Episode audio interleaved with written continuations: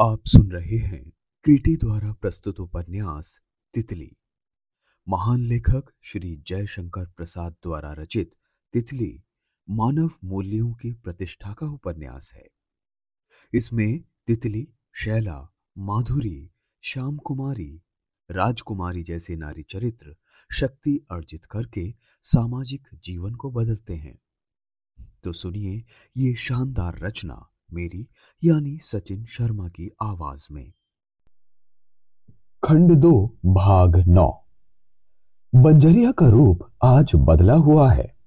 झोंपड़ी के मुँह पर चूना, धूल भरी धरा पर पानी का छिड़काव और स्वच्छता से बना हुआ तोरण और कदली के खंभों से सजा हुआ छोटा सा मंडप, जिसमें प्रज्वलित अग्नि के चारों ओर बाबा रामनाथ, तितली, शैला और मधुबन बैठे हुए हवन विधि पूरी कर रहे थे। दीक्षा हो चुकी थी। रामनाथ के साथ शैला ने प्रार्थना की। अस्तो माँ सदगमे, तमसो माँ ज्योतिर्गमे, मृत्योर माँ मृतंगमे। एक दरी पर सामने बैठे हुए मिस्टर वॉटसन, इंद्रदेव, अनवरी और सुखदेव चौबे चकित होकर ये दृश्य देख रहे थे। शैला सचमुच अपनी पीली रेशमी साड़ी में चंपा की कली सी बहुत भली लग रही थी। उसके मस्तक पर रोली का अरुण बिंदु जैसे प्रमुख होकर अपनी ओर ध्यान आकर्षित कर रहा था। किंतु मधुबन और तितली भी पीले रेशमी वस्त्र पहने हुए थे। तितली के मुख पर सहज लज्जा और गौरव था। मधुबन का खुला हुआ दाहिना कंधा अपनी पुष्टि में बड़ा सुंदर दिखाई पड़ता था। उसका मुख हवन के धुएँ से मंजे हुए तांबे के रंग का हो रहा था। छोटी मूछें कुछ ताव में चढ़ी थी। किसी आने वाली प्रसन्नता की प्रतीक्षा में आँखें हंस रही थी। वही गवार मधुबन जैसे आज दूसरा हो गया था। इंद्रदेव उसे आश्चर्य से देख रहे थे और तितली अपनी सलज्ज कांति में जैसे शिशिर कणों से लदी हुई कुंद कली की मालिका सी गंभीर सौंदर्य का सौरभ बिखेर रही थी। इंद्रदेव उसको भी परख लेते थे। उधर मिस्टर वॉटसन शैला को कुतूहल से देख रहे थे। मन में सोचते थे, ये कैसा है? शैला के चारों ओर जो भारतीय वायुमंडल, हवन धूम फूलों और हरियाली की सुगंध में स्निग्ध हो रहा था। उसने वॉटसन के हृदय पर से विरोध का आवरण हटा दिया था। उसके सौंदर्य में वो श्रद्धा और मित्रता को आमंत्रित करने लगा। उन्होंने इंद्रदेव से पूछा, कुंवर साहब, ये जो कुछ हो रहा है, उसमें आप विश्वास करते हैं ना? इंद्रदेव ने अपने गौरव पर और भी रंग चढ़ाने की अपेक्षा से मुस्कुराकर कहा, तनिक भी नहीं। हाँ मिस शैला की प्रसन्नता के लिए उनके उत्सव में भाग लेना मेरे लिए आदर की बात है। मुझे इस गुरुडम में कोई कल्याण की बात समझ में नहीं आती। मनुष्य को अपने व्यक्तित्व में पूर्ण विकास करने की क्षमता होनी चाहिए। उसे बाहरी सहायता की आवश्यकता नहीं। आपकी ये बात मेरी समझ में नहीं आई। विकास अव्यवस्थित तो होगा नहीं। उसे एक सरल मार्ग से चलना चाहिए। आपका यही कहना है ना कि मनुष्य पर मानसिक नियंत्रण उसकी विचारधारा को एक संकरे पथ से ले चलना है। वो जीवन के मुक्त विकास से परिचित नहीं होता। किंतु जिसके व्यक्तित्व में अदृष्ट ने अपने हाथों से सहायता दी है, वो उन बाधाओं से अनजान है जो संसार के जंगल में भटकने वाले निसंबल प्राणी के सामने आती हैं। फिर मुस्कुराकर वॉटसन ने कहा, स्वतंत्र इंग्लैंड में रह जाने के कारण आप वॉटसन को होवा नहीं समझते। किंतु मैं अनुभव से कह सकता हूँ कि यहाँ के अन्य लोग मेरी धाक मानते हैं। उनके लिए मैं देवता हूँ या राक्षस, साधारण मनुष्य नहीं। ये विषमता क्या परिस्थितियों से उत्पन्न नहीं हुई है? इंद्रदेव को अपने सांपत्तिक आधार पर खड़ा करके जो वॉटसन ने व्यंग किया, वो उन्हें तीखा लगा। इंद्रदेव ने खींच कर कहा मेरी सुविधाएँ मुझे मनुष्य बनाने में समर्थ हुई हैं कि नहीं, ये तो मैं नहीं कह सकता, किंतु मेरी संपत्ति में जीवन को सब तरह की सुविधाएँ मिलनी चाहिए। ये मैं नहीं मानता कि मनुष्य अपने संतोष से ही सम्राट हो जाता है और अभिलाषाओं से दरिद्र। मानव जीवन लालसाओं से बना हुआ सुंदर चित्र है। उसका रंग छीनकर, उसे रेखा चित्र बना देने से मुझे संतोष नहीं होता। उसमें कहे जाने वाले पुण्य पाप की सुवर्ण कालिमा, सुख दुख की आलोक छाया और लज्जा प्रसन्नता की लाली हरियाली उद्भासित हो। और चाहिए उसके लिए विस्तृत भूमिका, जिसमें रेखाएँ उत्सुक्त होकर विकसित हों। वॉटसन अपने अध्ययन और साहित्यिक विचारों के कारण ही शासन विभाग से बदलकर प्रबंध में भेज दिए गए थे। उन्होंने इंद्रदेव का उत्तर देने के लिए मुँह खोला ही था कि शैला अपनी दीक्षा समाप्त करके प्रणाम करने आ गई। वॉटसन ने हंसकर कहा, मिस शैला, मैं तुमको बधाई देता हूँ। तुम्हारा और भी मानसिक विकास हो, इसके लिए आशीर्वाद भी इंद्रदेव कुछ कहने नहीं पाए थे कि अनवरी ने कहा, और मैं मिस शैला की चेली बनूँगी। बहुत जल्द।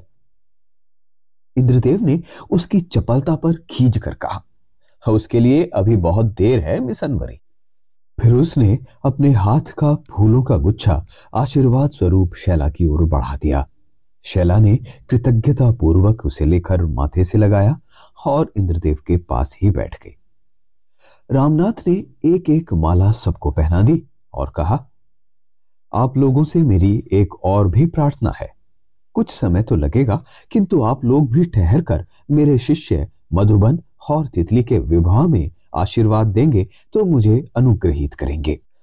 इंद्रदेव तो चुप रहे, उनके मन में इस प्रसंग से न जाने क्यों विरक्ति हुई। हनवरी चुप रहने वाली ना थी, उसने हंसकर कहा, वाह, तब तो ब्याह की मिठाई खाकर ही जाऊँगी। तितली और मधुबन अभी वेदी के पास बैठे थे। सुखदेव किसी की प्रतीक्षा में इधर उधर देख रहे थे कि तहसीलदार साहब आते हुए दिखाई पड़े। सुखदेव ने उठकर उनके कानों में कुछ कहा। तहसीलदार की कुतरी हुई छोटी छोटी मूछें, कुछ फूले हुए तेल के चुपड़े गाल, जैसा कि उतरती हुई अवस्था के सुखी मनुष्यों का प्राय दिखाई पड़ता है, नीचे का मोटा लटकता हुआ होठ, बनावटी हँसी हंसने की चेष्टा में व्यस्त पट्टेदार बालों पर तेल से भरी पुरानी काली टोपी, कुटिलता से भरी गोल गोल आँखें किसी विकट भविष्य की सूचना दे रही थी। उन्होंने लंबा सलाम करते हुए इंद्रदेव से कहा, मैं एक ज़रूरी काम से चला गया था, इसी से इंद्रदेव को इस विवरण की आवश्यकता ना थी। उन्होंने पूछा नील कोठी से आप हो आए?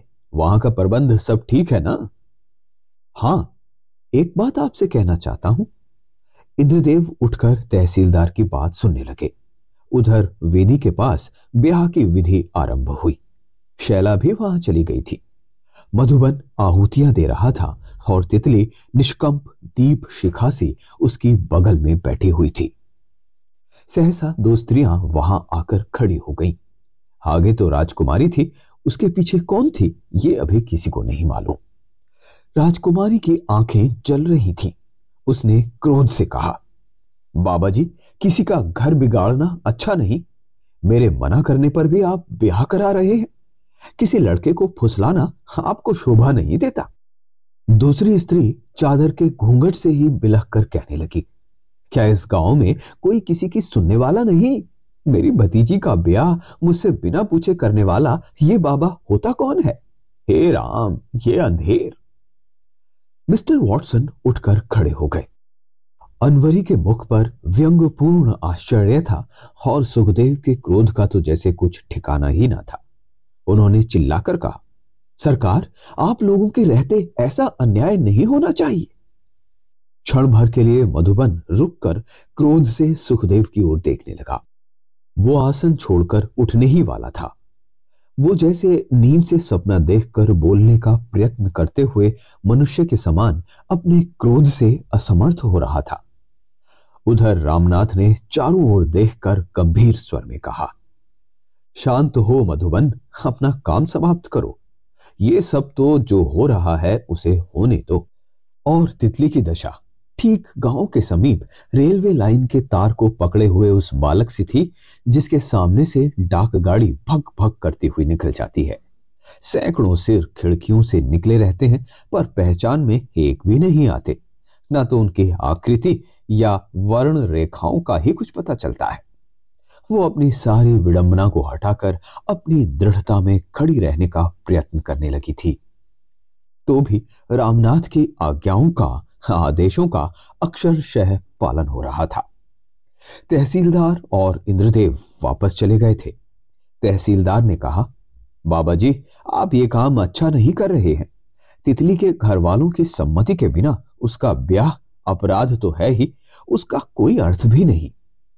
इंद्रदेव को चुप देखकर रामनाथ ने कहा, क्या आपकी भी यही सम्मति है? हाँ, नहीं उन लोगों से तो आपको पूछ लेना। किन लोगों से? तितली की बुआ? कहाँ थी वो जब तितली मर रही थी पानी के बिना? और फिर आपको भी विश्वास है कि ये तितली की बुआ ही है? मैं भी इस गाँव की सब बातें जानता हूँ। रह गई मधुबन की बात तो अब वो लड़का नहीं है। उसे कोई भुलावा नहीं दे सकता। रामनाथ ने फिर अपनी शेष विधि पूरी की। उधर दोनों स्त्रियाँ उछल कूद मचा रही थी। अनवरी ने धीरे से वॉटसन से कहा, क्या आपको इसमें कुछ न बोलना चाहिए? कुछ सोचकर वॉटसन ने कहा, नहीं, मैं इन बातों को अच्छी तरह जानता भी नहीं और देखता हूँ तो दोनों ही अपना भला बुरा समझने लायक है। फिर मैं क्यों? ओह, ये मेरा मतलब नहीं था। मैं तो प्राणी का प्राणी से जीवन भर के संबंध में बंध जाना दास्ता समझती हूँ। उसमें आगे चलकर दोनों के मन में मालिक बनने की विद्रोह भावना छिपी रहती है। विवाहित जीवनों में अधिकार जमाने का प्रयत्न करते हुए स्त्री पुरुष दोनों ही देखे जाते हैं। ये तो एक झगड़ा मोल लेना है। ओहो, तब आप एक सिद्धांत की बात कर रही थी? वॉटसन ने मुस्कुराकर कहा, कुछ भी हो बाबा जी आपको इसमें समझ बूझ कर हाथ डालना चाहिए। न जाने किस भावना से प्रेरित होकर वेदी के पास ही खड़े इंद्रदेव ने कहा, उनके मुख पर झुंझलाहट और संतोष की रेखाएँ स्पष्ट हो रही थी। रामनाथ ने उनको और तितली को देखते हुए कहा, कुंवर साहब, मधुबन ही तितली के उपयुक्त वर है। मैं अपना दायित्व अच्छी तरह समझकर ही इसमें पड़ा हूँ। कम से कम जो लोग इस संबंध में यहाँ बातचीत कर रहे हैं, उनसे मेरा अधिक न्यायपूर्ण अधिकार है। इंद्रदेव तिलमिला उठे। भीतर की बात वो नहीं समझ रहे थे, किंतु मन के ऊपरी सतह पर जो ये आया कि ये बाबा प्रकारांतर से मेरा अपमान कर रहा है। उधर से चोबे ने कहा, अधिकार, ये कैसा हठीला मनुष्य है जो इतने बड़े अफसर और अपने जमींदार के सामने भी अपने को अधिकारी समझता है? सरकार ये धर्म का ढोंग है। इसके भीतर बड़ी कतरनी है। इसने सारे गाँव में ऐसी बुरी हवा फैला दी है कि किसी दिन इसके लिए बहुत पछताना होगा। यदि समय रहते इसका उपाय न किया गया। इंद्रदेव की कनपटी लाल हो उठी। वो क्रोध को दबाना चाहते थे शैला के कारण, परंतु उन्हें असह्य हो रहा था। शैला ने खड़ी होकर कहा, एक पल भर रुक जाइए। क्यों मधुबन, तुम पूरी तरह से विचार करके ये ब्याह कर रहे हो ना? कोई तुमको बहका तो नहीं रहा है। इसमें तुम प्रसन्न हो। संपूर्ण चेतनता से मधुबन ने कहा, हाँ, और तुम तितली, मैं भी उसका नारित्व अपने पूर्ण अभिमान में था। अनवरी छल्ला उठी। सुखदेव दांत पीसकर उठ गए। तहसीलदार मन ही मन बुदबुदाने लगे। वॉटसन मुस्कुरा कर रह गए। शैला ने गंभीर स्वर में इंद्रदेव से कहा अब आप लोगों से ये नव विवाहित दंपत्ति आशीर्वाद की आशा करता है। और मैं समझती हूँ कि यहाँ का काम हो चुका है। अब आप लोग नील कोठी चलिए। अस्पताल खोलने का उत्सव भी इसी समय होगा और तितली के ब्याह का जलपान भी वहीं करना होगा। सब लोग मेरी ओर से निमंत्रित हैं। इंद्रदेव ने सिर झुकाकर जैसे सब स्वीकार कर लिया और वॉटसन ने हंसकर कहा, मिस शैला मैं तुमको धन्यवाद पहले ही से देता हूँ। सिंदूर से भरी हुई तितली की मांग दहक उठी।